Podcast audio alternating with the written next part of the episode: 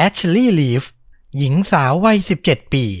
ขับรถออกจากบ้านและหายตัวไปนานข้ามคืน ครอบครัวเร่งเสาะหา นักสืบพยายามคว้าทุกเบาะแส เพื่อให้ทันเส้นตาย ก่อนชีวิตเธอจะสูญหายไปตลอดกาล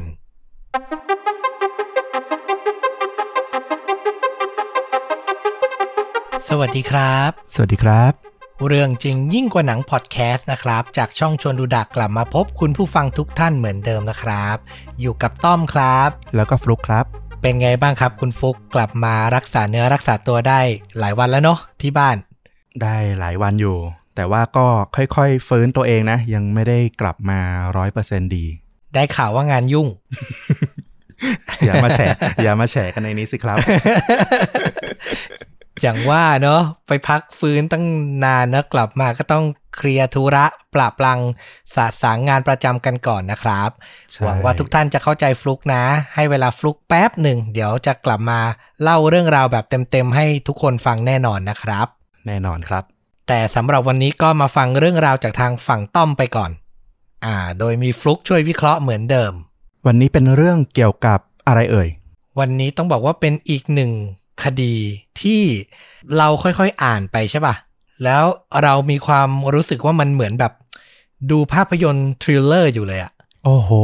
เปิดดีอีกแล้ว มันคือการทำงานของตำรวจแข่งกับเวลาเพื่อตามหาหญิงสาวคนหนึ่งที่หายไปให้ทันเวลา น่าสนใจมากอะไม่ให้เป็นการเสียเวลางั้นเริ่มเลยแล้วกันนะครับ พาคุณผู้ฟังกับฟลุกไปรู้จักเด็กสาว คนหนึ่งที่มีชื่อว่าแอชลีย์ลีฟๆอืมเธอเนี่ยเป็นนักเรียนมัธยมวัย 17 ปี อาศัยอยู่ในมิลสตัดเป็นหมู่บ้านแห่งหนึ่งในรัฐอิลลินอยส์สหรัฐอเมริกานะครับอืมแอชลีย์เนี่ยอาศัยอยู่กับพ่อแม่ แล้วก็มีเคซี่ซึ่งเป็นน้องสาวของเธอ เธอเนี่ยเป็นนักเรียนที่มีผลการเรียนค่อนข้างดีนะ มีเพื่อนมากมาย มีแฟนหนุ่มด้วย ชื่อว่าเจเรมี่ ซึ่งก็เป็นเด็กนิสัยดี และพ่อแม่ของแอชลีย์เนี่ย ก็ชื่นชอบเขาเป็นอย่างมากอืมอย่างที่บอกว่าเธออายุ 17 ก็คืออีกปีเดียวอายุ 18 เธอก็จะเรียนจบ แล้วก็วันที่เรียนจบเนี่ยของเด็กต่างประเทศก็คือจะมีการรับใบประกาศนียบัตรอารมณ์รับปริญญาเนาะอ่าเนี่ยแอชลีย์ลีฟเนี่ยก็อยู่ห่างจากวันนั้นอะอีกไม่ถึงปีและทุกสิ่งทุกอย่างของเธอดูเต็มไปด้วยอนาคตที่สดใส จนกระทั่ง เธอได้สัมผัสกับเหตุการณ์ร้ายที่ใครก็คาดไม่ถึงครับอืมในวันพฤหัสบดีที่ 27 เมษายน ปี 2006 แอชลีย์บอกพ่อแม่ของตัวเองว่า เธออะจะไปสัมภาษณ์งานที่แฟร์วิลไฮท์เป็นเมืองที่อยู่ห่างจากเมืองมิลสตัดที่เธออยู่เนี่ย ขับรถไปประมาณ 20 นาทีเท่านั้นอืมแอชลีย์บอกพ่อแม่ว่า หลังจากเธอสัมภาษณ์งานเสร็จแล้วอะ เธอจะขอเล่น แวะเล่นบาสเกตบอล กับเพื่อน แล้วก็จะกลับบ้านให้ทันก่อนเวลาสี่ทุ่ม พ่อแม่ของเธอก็ไม่ได้ว่าอะไร ก็รับคำยอมให้เธอไปตามปกติแอชลีย์ก็เก็บเสื้อผ้าสำหรับเปลี่ยนเล่นกีฬา แล้วก็ออกเดินทางไปสัมภาษณ์งาน ในเวลาประมาณ 15นาฬิกา30 นาทีโดยเธอใช้วิธีการยืมรถเจเรมี่ซึ่งเป็นแฟนของเธอเนี่ยในการขับไปที่เมืองแฟลยูไฮตามที่บอกนะครับ เวลาก็ล่วงเลยผ่านไป ทุกอย่างดูเหมือนจะปกติ จนกระทั่ง 22นาฬิกา30 นาที4ทุ่มครึ่ง ก็ยังไม่มีวี่แววที่แอชลีย์ลีฟจะกลับถึงบ้าน ตอนนั้นมิเชลผู้เป็นแม่ของเธอก็ถามเคซี่ ลูกสาวคนสุดท้องว่าได้คุยกับพี่บ้างไหม เคซี่ก็ปฏิเสธว่า ทั้งวันที่ผ่านมาเนี่ยเธอยังไม่ได้ยินข่าวจากพี่สาวเลย แม้แต่นิดเดียวอืมถึงตอนนี้มิเชลก็เริ่มตื่นตระหนกแล้ว เธอพยายามโทรหาแอชลีย์หลายครั้ง ทิ้งข้อความไว้หลายข้อความ แต่ก็ไม่มีการตอบกลับ ซึ่งมันผิดปกติจากนิสัยของแอชลีย์มาก ธรรมดาเนี่ย เธอจะรับโทรศัพท์ของแม่ หรือตอบข้อความของแม่เนี่ยตลอดอืมถึงตอนนั้นสัญชาตญาณของมิเชลบอกว่ามีบางอย่างกำลังผิดปกติ เธอจึงตัดสินใจโทรหาสำนักงานกองปราบเซนต์แคลร์เคานตี้ซึ่งรับผิดชอบคดีในย่านบ้านของเธอนะครับ ในตอนแรกเนี่ยเจ้าหน้าที่มั่นใจว่าแอชลีย์อะแค่ออกเที่ยวเกินเวลาตามประษาวัยรุ่นอืมแต่เขาก็พยายามออกสืบหาข้อมูลของเธอนะ ใช้เวลาไปถึง 8 ชั่วโมงเต็มครับ โอ้โห กว่าจะเจอเบาะแสแรก เหล่านักสืบตำรวจเนี่ยไปพบรถของเจเรมี่ที่แอชลียืมไปอะนะ ถูกทิ้งร้างอยู่ที่เลเดอร์แมนพาร์คเมืองเบลวิลซึ่งห่างจากบ้านของแอชลีเพียง 15 นาทีเท่านั้นครับ โอ้มันใกล้มากเลย ใกล้มาก โดยภายในรถเนี่ย นักสืบก็พบกระเป๋าของแอชเชอรี่ซึ่งในนั้นน่ะ มีเสื้อผ้าสำหรับใส่เล่นบาสเกตบอลน่ะ เก็บอยู่อืมหมายความว่าเธอยังไม่ทันได้ไปเล่นบาส ตามที่บอกครอบครัวเลยนะ ถึงตอนนั้น เหล่าตำรวจนักสืบตระหนักได้อย่างรวดเร็วว่านี่ไม่ใช่กรณีปกติของวัยรุ่นที่ดื้อรั้นแล้วก็ออกเที่ยวเกินเวลาแล้ว มันคือการสอบสวนคนหายอย่างเต็มรูปแบบ และเวลาในการสืบสวนเป็นสิ่งที่สำคัญที่สุด เพื่อเติมเต็มความหวังว่าเธอจะยังมีชีวิตอยู่ สิ่งแรกที่เหล่านักสืบทำก็คือ พาคนใกล้ตัว ผู้เป็นคนรักอย่างเจเรมี่เนี่ยมาสอบปากคำ เขาเป็นแฟนของแอชลีย์นะ อย่างที่บอกไปเออแล้วก็เป็นเจ้าของรถด้วย แต่ตำรวจใช้เวลาไม่นานครับ ก็รู้ได้อย่างรวดเร็วว่าเจเรมี่เนี่ยไม่ได้มีส่วนเกี่ยวข้องกับการหายไปเลย เพราะว่า เพราะว่าเขามีพยานที่อยู่ยืนยันที่ถูกต้องว่าเขาไม่ได้ออกจากเมืองเลยอืมเจเรมี่อะรู้แค่เพียงว่าแอชลีย์มายืมรถไปสัมภาษณ์งาน แล้วก็จะเล่นบาสต่อ ก็คือรู้ไม่แตกต่างจากที่ครอบครัวของแอชลีย์รู้เลยนะครับ แต่ถึงตอนเนี้ยนักสืบก็สงสัยในประเด็นต่อมาฟุกอืมว่าทำไมแอชลีย์อะต้องไปเล่นบาสเกตบอลที่สวนสาธารณะในเบลวิลในเมื่อมันมีคนหรือเพื่อนร่วมเมืองที่พร้อมจะเล่นกับเธออะมากมายคือไม่ต้องไปไกลบ้านเลยไม่จำเป็นเลย อืม น่าสงสัยจริงใช่ ตำรวจจึงมุ่งประเด็นไปว่า การที่เธอบอกจะไปเล่นบาสเกตบอลเนี่ย เธออาจจะใช้เวลาเนี้ย ในการแอบนัดพบใครบางคนด้วยหรือเปล่าๆอืมและในขณะที่เหล่านักสืบกำลังสอบสวนอย่างเข้มข้น ผู้เป็นแม่อย่างมิเชล ก็ตัดสินใจโทรหาบริษัทให้บริการโทรศัพท์ เนื่องจากแอชลี่อะอายุแค่ 17 ปีใช่ไหม โทรศัพท์อะจึงเป็นชื่อแม่ของเธอ อันนี้คือความโชคดีนะอ่าและมิเชลอะก็สามารถเข้าถึงบันทึกในโทรศัพท์ของแอชลี่ได้อย่างละเอียด ทั้งการโทรเข้าและโทรออกทั้งหมด เมื่อมิเชลอ่านบันทึกและพบว่ามีการโทรเข้าหลายครั้งจากหมายเลขหมายเลขหนึ่งมิเชลจึงตัดสินใจโทรไปหาหมายเลขนั้น และได้พูดคุยกับชายหนุ่มวัย 26 ปี ที่มีชื่อว่าแซมสันเชลตันอืมตัวละครใหม่ ตัวละครใหม่ มิเชลถามแซมสันว่า เขาเคยเห็นหรือได้ยินชื่อ แอชลีย์ลีฟหรือไม่ แซมสันตอบแทบจะทันทีเลยว่าไม่ แต่มิเชลบอกว่าในบันทึกโทรศัพท์มันแสดงให้เห็นว่าเขาโทรเข้ามาหลายสายนะ พอพูดไปอย่างเงี้ยแซมสันเนี่ยก็ตัดสินใจวางสายไปอย่างกระทันหันทันที และหลังจากนั้นมิเชลพยายามติดต่อกลับไปก็ติดต่อไม่ได้ครับ แต่โชคดีอีกซ้ำสองก็คือแอชลีย์ลีฟอะ เป็นเด็กสาวที่คอยอัปเดตชีวิตส่วนตัวให้เพื่อนๆในกลุ่มฟังอยู่เสมอ เมื่อมิเชลและเหล่าตำรวจ ไปพูดคุยกับเหล่าเพื่อนๆ ก็ได้ความลับของแอชลีย์อย่างหนึ่ง ที่ทำให้มิเชลเนี่ยเริ่มกลัวแล้วอืมเพราะเพื่อนๆบอกว่าแอชลีย์ลีฟมีความสัมพันธ์กับชายหนุ่มที่อายุมากกว่าคนหนึ่ง ทั้งสองมักจะแอบพบกันเพื่อเล่นบาสเกตบอลด้วยกัน และในวันที่เกิดเหตุนั้น 27 เมษายน แอชลีย์ก็บอกเพื่อนไว้ว่า มีแผนจะไปพบชายหนุ่มผู้นั้นครับ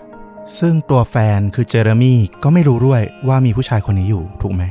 ใช่ เป็นความลับที่แอชลีย์บอกแค่เพื่อนสนิทเท่านั้น พูดง่ายๆ เธอแอบมีกิ๊กอะแหละอืมและเพื่อนพูดชื่อของชายหนุ่มคนนั้นให้ คุณแม่และตำรวจฟังว่าเขามีชื่อว่าแซมสันเชลตันครับอืมแซมสันเนี่ยเป็นครูสอนขับรถ และโค้ชประจำโรงยิม ที่โรงเรียนมัธยมที่อยู่ละแวกนั้น นอกจากนี้เขายังมีอาชีพเสริม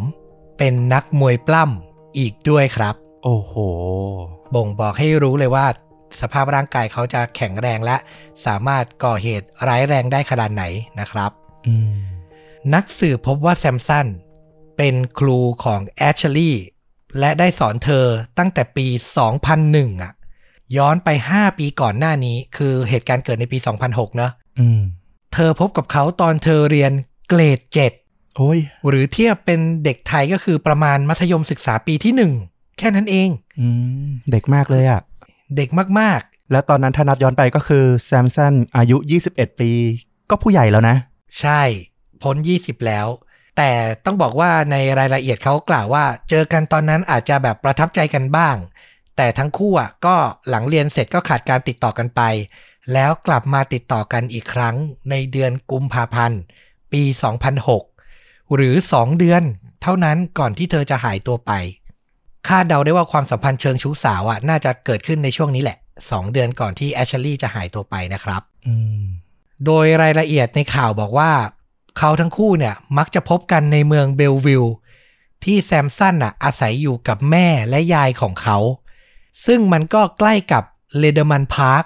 ซึ่งนักสืบพบรถที่ถูกทิ้งไว้ของเจเรมี่นั่นเองครับ ต้องบอกว่าช่วงเวลาที่นักสืบและผู้เป็นแม่อย่างมิเชลอะรู้ข้อมูลทั้งหมดเนี้ย มันข้ามมาแล้วหนึ่งวันเป็นวันศุกร์ที่ 28 เมษายนแล้วนะอืมและแอชลีย์เนี่ยหายตัวไปตลอดทั้งคืน ถึงตอนนั้นผู้เป็นแม่รู้สึกโศกเศร้าในใจ มีความคิดมากมายเกิดขึ้นในหัวสมองของเธอครับ เธอกลัวว่าแอชลีย์เนี่ยจะหนาวไหม จะได้รับบาดเจ็บหรือไม่กำลังทุกข์ทรมานอยู่หรือเปล่า ความหวังในการตามหาตัวมันก็ค่อยๆ ลิบหลี่ลงลิบหลี่ลงนะครับ และตอนนั้นสิ่งเดียวที่นักสืบจะทำได้ก็คือการไปที่โรงเรียนมัธยมที่แซมสันทำงานอยู่ และพาเขาไปสอบปากคำ ในตอนแรกแซมสันมีท่าทีที่เยือกเย็นและสงบ เขาดูเป็นมิตร สุภาพ และให้ความร่วมมือกับการสืบสวนสอบสวนเป็นอย่างดี และเมื่อนักสืบถามเกี่ยวกับความสัมพันธ์ของเขากับแอชลีย์แซมสันก็กล่าวว่า ทั้งสองคนเป็นแค่เพื่อนกัน และพบกันเป็นครั้งคราวเพื่อเล่นบาสเกตบอล และพูดคุยกันเท่านั้น เขายืนยันว่าความสัมพันธ์ของเขากับแอชลีย์ไม่มีอะไรเกินเลยครับ แต่เมื่อตำรวจเผยคำกล่าวหาจากเพื่อนของแอชลีย์ว่าความสัมพันธ์ของเขา เป็นเรื่องโรแมนติก และมีเรื่องความสัมพันธ์ทางเพศ แซมสันก็เปลี่ยนเรื่องราวด้วยการพยายาม ที่จะทำให้ตัวเองดูเหมือนว่า ตกเป็นผู้ถูกกระทำแซมสันอ้างกับนักสืบว่าแอชลีย์เนี่ยหลงรักเขา มีแต่ความหมกมุ่น พยายามจะโทรหาเขาตลอดเวลาทั้งกลางวันและกลางคืน นอกจากนี้เขายังเน้นย้ำอีกว่าตัวเขาอะพยายามจะหลีกเลี่ยงที่จะพบเจอแอชลีย์อะมาหลายวันแล้ว โดยหวังว่าจะเลิกกับเธอให้ได้อืมนี่คือสิ่งที่เขาพูดนะ หลังผ่านการสอบปากคำไปหลายชั่วโมง เค้นแล้วเค้นอีก ในที่สุดแซมสันก็ยอมรับว่า มีเพศสัมพันธ์กับอดีตนักเรียนของตัวเองจริง ๆ แถมเขายังอยู่กับแอชลีย์ในวันที่ 27 เมษายน ซึ่งเป็นวันที่เธอหายตัวไปอีกด้วยครับอืมคือต้องโดนเค้นอะเค้นเค้นเข้าไปเรื่อยๆ ถึงจะยอมรับนะครับ แซมสันเล่าเหตุการณ์ในวันนั้นต่อว่า ระหว่างที่เขากำลังขับรถ เขาก็เกิดทะเลาะกับแอชลีย์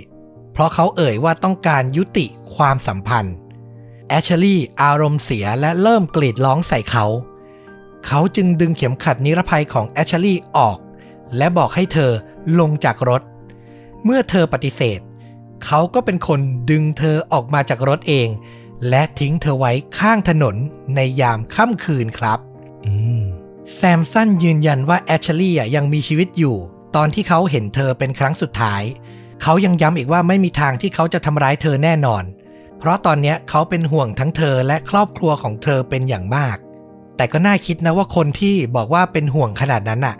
ทำไมถึงกล้าทิ้งเด็กสาววัย17 ให้อยู่ข้างถนนกลางความมืดมิดขนาดนั้นน่ะ และที่สำคัญ คือถ้าเขาเป็นห่วงจริง ตอนที่รับสายของคุณแม่ทำไมถึงไม่ให้ข้อมูล หรือจนตำรวจมาสอบถามอะ่ะ ถ้าสารภาพไปตามตรงอะ่ะ มันก็ยังพูดได้ว่า เออเขาทะเลาะแล้วก็ปล่อยทิ้งไว้จริง ๆ กลับมาไม่เจออะไรเงี้ย มันก็ยังอ้างได้อืมใช่ มันมีพิรุธมากมายนะครับ นอกจากเนี้ยจากบันทึกทางโทรศัพท์อะก็ยังแสดงให้เห็นว่าแซมสันอะ ไม่เคยแม้แต่พยายามจะโทรหาแอชลี่หลังจากนั้น คือหลังจากที่ทิ้งเธอไว้ข้างถนนนะนะมเพื่อดูว่าเธอปลอดภัยหรือไม่ มันก็ขัดแย้งกับคำที่เขาบอกว่าเขาเป็นห่วง แทนที่จะทำอย่างนั้น เขากลับไปที่บาร์ในย่านชนบท และเต้นรำทั้งคืนแทนอืมแน่นอนว่าตำรวจนักสืบเนี่ยไม่เชื่อคำที่เขาพูดแม้แต่น้อย และตอนเนี้ยแอชลี่ก็หายตัวไปเกือบ 30 ชั่วโมงแล้ว บอกเลยว่า เวลาและความหวังกำลังจะหมดลง สุดท้ายนักสืบตัดสินใจใช้ไม้ตายครับ ปลอบประโลมแซมสันและพูดกับเขาว่า ถ้าคุณยายของเขา รู้ถึงการกระทำว่าเขาทำอะไรกับหญิงสาวผู้ไร้เดียงสาไว้ จะรู้สึกอย่างไร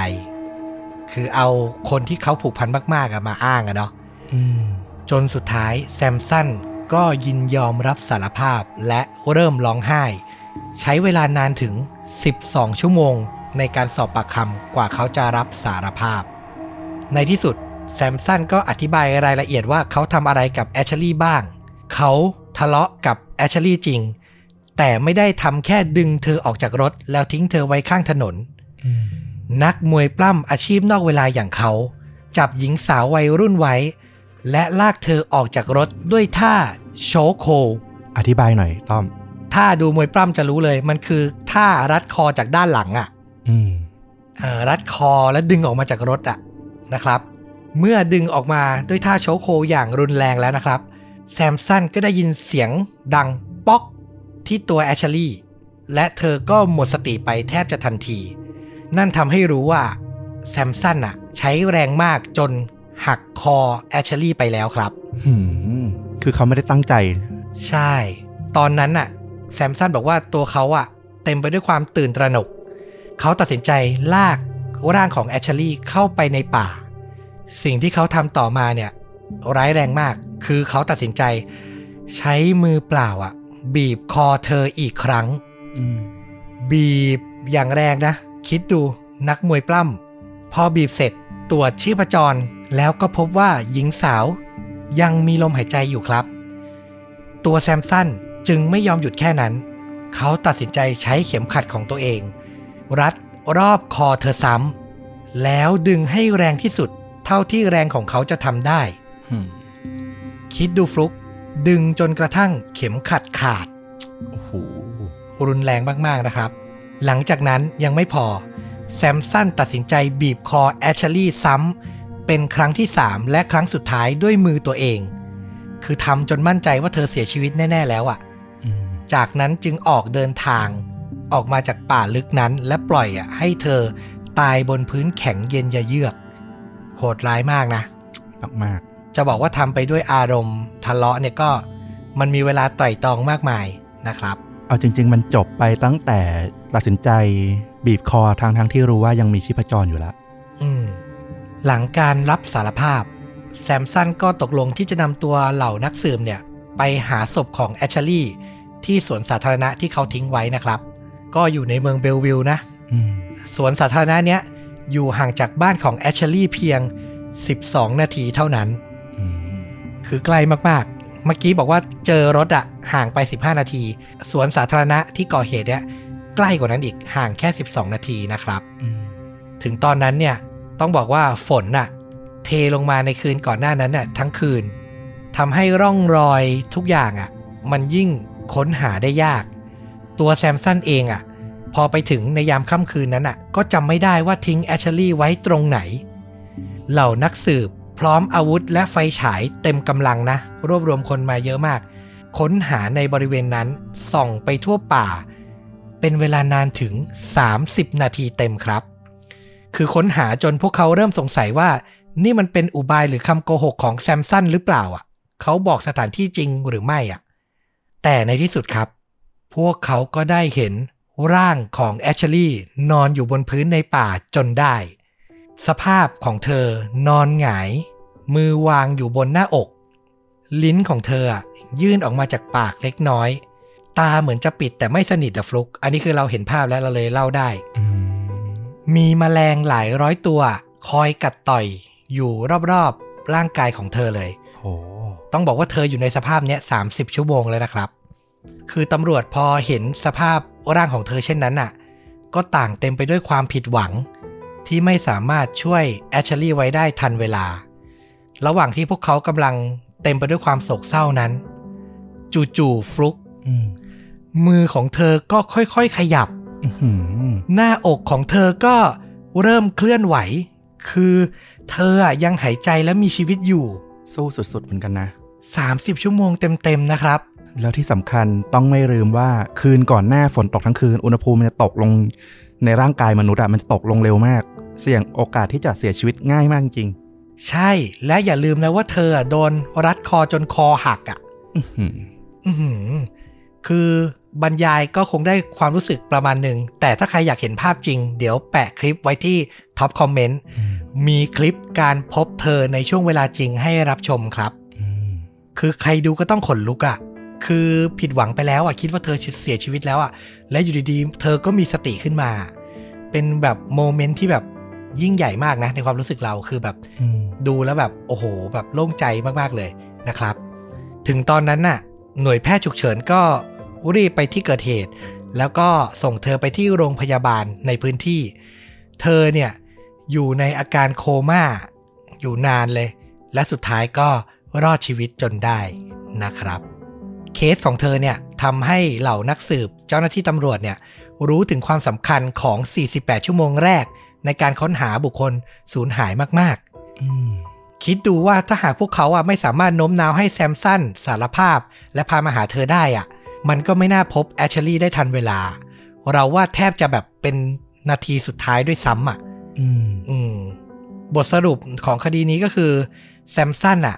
ถูกจับและถูกตั้งข้อหา พยายามฆ่า แล้วก็หลังจากการ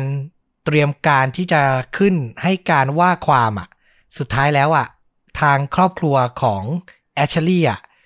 ก็รู้สึกว่า มันจะเป็นการทำร้ายและทรมานลูกสาวตัวเองมากๆ ฟลุกอืมที่จะให้เธอขึ้นให้การ และก็เล่าทุกอย่างที่เกิดขึ้นในคืนนั้นอีกครั้งต่อหน้าทุกคน เรื่องราวมันก็จบลงโดยครอบครัวของแอชลีย์อะลงนามในข้อตกลงการต่อรองคำรับสารภาพ คือศาลที่อเมริกาเขาจะมีแบบทำข้อตกลงได้โดยไม่ต้องขึ้นศาลอะว่า อะรับโทษเท่านี้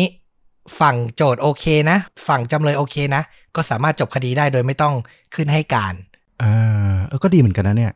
ใช่ โดยที่แบบเด็กสาวจะได้ไม่ต้องทรมานในการให้การอีกครั้งไงมันดีกับเคสที่เป็นเยาวชน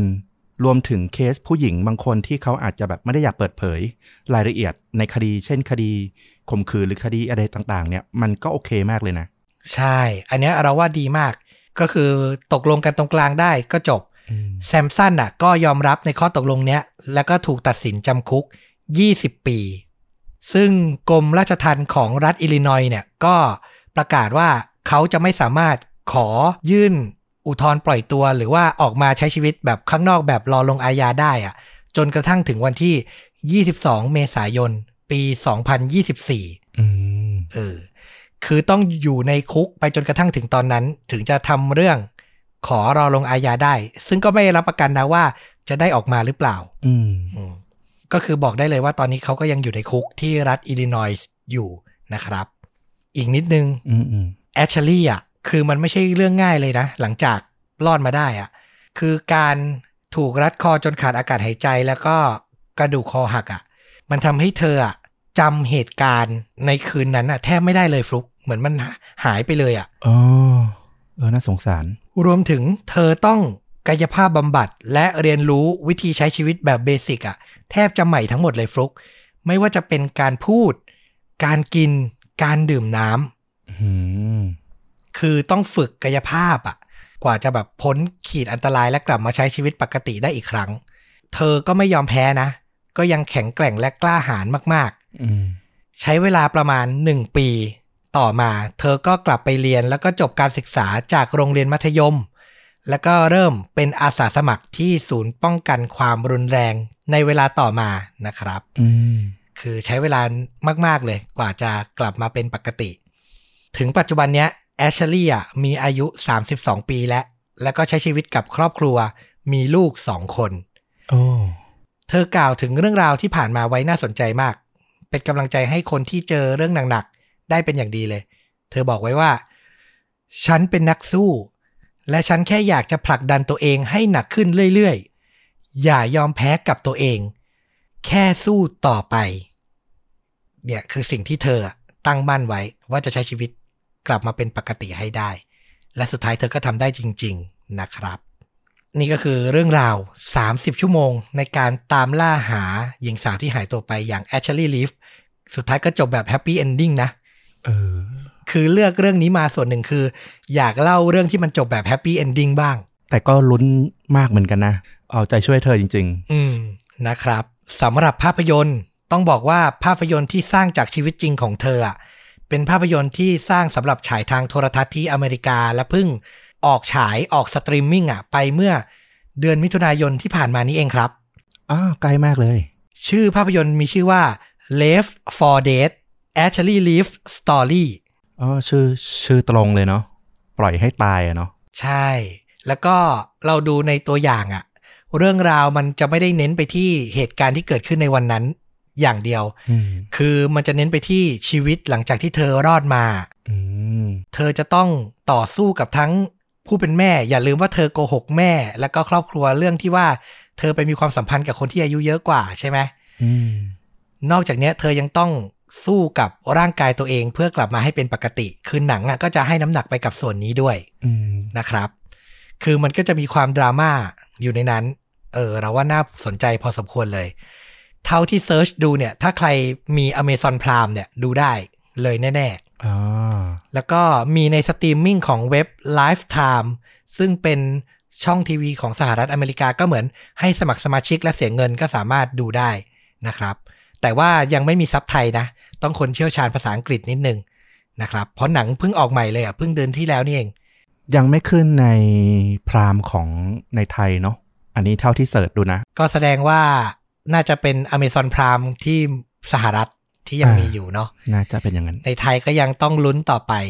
แต่แอบบอกไว้นิดนึงว่าถ้าเซิร์ช YouTube ดีๆ ก็เจอ full movie นะ ก็เจอเหมือนกันอ่าแต่ไม่แนะนำนะ คงไม่ได้แปะลิงก์ไว้นะครับ เรื่องละเมิดลิขสิทธิ์นะ เนี่ยด้วยความที่กลัวว่าแปะตัวอย่างหนังไว้แล้วเดี๋ยวคุณผู้ฟังจะหาดูไม่ได้ เลยอยากแนะนำเพิ่มอีกเรื่องหนึ่งอันเนี้ยหาดูได้แน่นอน ดูเอามันเลย คือเรื่องเป็นหนังในปี 2017 ชื่อเรื่องตรงตัวมาก ชื่อว่า Kidnap อืมล่าหยุดนรกนำแสดงโดยฮัลลี่เบอร์รี่อืมอ่านักแสดงผิวดำสาวสวยของเรานะครับ สตอมในเรื่อง X-Men นั่นเอง เป็น หนังช่วงหลังๆของเธอนะที่เราเห็นเข้าเห็นเข้าโรงใหญ่ เพราะว่าช่วงหลังๆ เราไม่ค่อยเห็นหน้าตาเธอเท่าไหร่เลยในหนังใหญ่ ๆ เท่าไหร่ ใช่ ต้องบอกว่าถ้าจะให้คำจำกัดความมันนะ มันคือ Taken เวอร์ชั่นผู้หญิง อืมอืมอืมแต่เป็นผู้หญิงที่ไม่ได้เก่งเหมือนเลียมนีสันในเรื่อง Taken ด้วยนะ เป็นคุณแม่ธรรมดา เออ ธรรมดาที่พาลูกไปเที่ยวสวนสนุก แล้วเห็นลูกอะ่ะ โดนโจรจับขึ้นรถไปต่อหน้าต่อตาเลยอืม สิ่งที่เธอทำได้ก็คือ ขับรถตามไปแล้วก็ไล่ล่าโจรด้วยตัวเองอะ่ะ แล้วหนังมันจะเป็นแนวแบบว่า non stop action อะ ก็คือตามตามไปเรื่อยๆ ในประสาคนธรรมดาที่อาจจะลนลาน อาจจะทำอะไรผิดพลาด อาจจะทำอะไรไม่คิดหน้าคิดหลังนะอืมเออก็คืออาจจะดูไปแล้วมีความน่ารำคาญมากว่าทำไมมันจะใจร้อนอะไรขนาดนั้นทำไมไม่คิดดีๆอะไรอย่างเงี้ยคือดูแล้วอาจจะมีหงุดหงิดบ้าง แต่ mood and tone รวมๆอะดีมากเลยเออ คือเราว่า feeling มันใกล้เคียงกับเวลาเราฟังเคสเนี้ยคือเรานับถอยหลังทุกชั่วโมงอะคือต้องตามให้เจอต้องตามให้เจอ ไม่งั้น เราไม่รู้ว่าจะเกิดอะไรขึ้นต่อไปอะเอออืมก็เลยแบบอยากแนะนำภาพยนตร์ที่แบบมูดแอนโทนประมาณนี้ให้ชมกันนะครับ ดูเอาสนุกคุณผู้ฟัง เรื่องนี้ดูเอาสนุกเราว่าได้เลย เราว่าใช้ได้ โอเคยังไงก็ถือว่าจบไปกับการแนะนำภาพยนตร์นะ มีทั้งเรื่องที่แบบสร้างมาจากเรื่องจริงตรงตัวเลย ใครอยู่ต่างประเทศ ผู้ฟังต่างประเทศก็น่าจะหารับชมได้ไม่ยากนะ แต่ว่าสำหรับใครที่หารับชมไม่ได้ก็ลองเรื่องนี้ดู เพลินๆเลย สนุกเลยคิดแนบนะครับเป็นภาพยนตร์ปี 2017 ครบถ้วนกับการเล่าเรื่องราวและแนะนำภาพยนตร์ ก็ฝากทุกท่านติดตามทุกช่องทางเหมือนเดิม YouTube Facebook b l o g i t Spotify แล้วก็กลับมาพบกันได้ใหม่ ทุกวันจันทร์และวันพฤหัสสองทุ่มตรง ไลฟ์พูดคุยกับฟลุกเรื่องโควิดนะ เดี๋ยวฟลุกพร้อม เดี๋ยวเราจะจัดแน่นอนนะฟลุกนะ อ่าอ่าได้ได้ แต่ให้เวลาก่อนนะ คุณผู้ฟังเราไม่ต้องไปอย่าเพิ่งเร่งนะ คนป่วยนะ คุณผู้ฟัง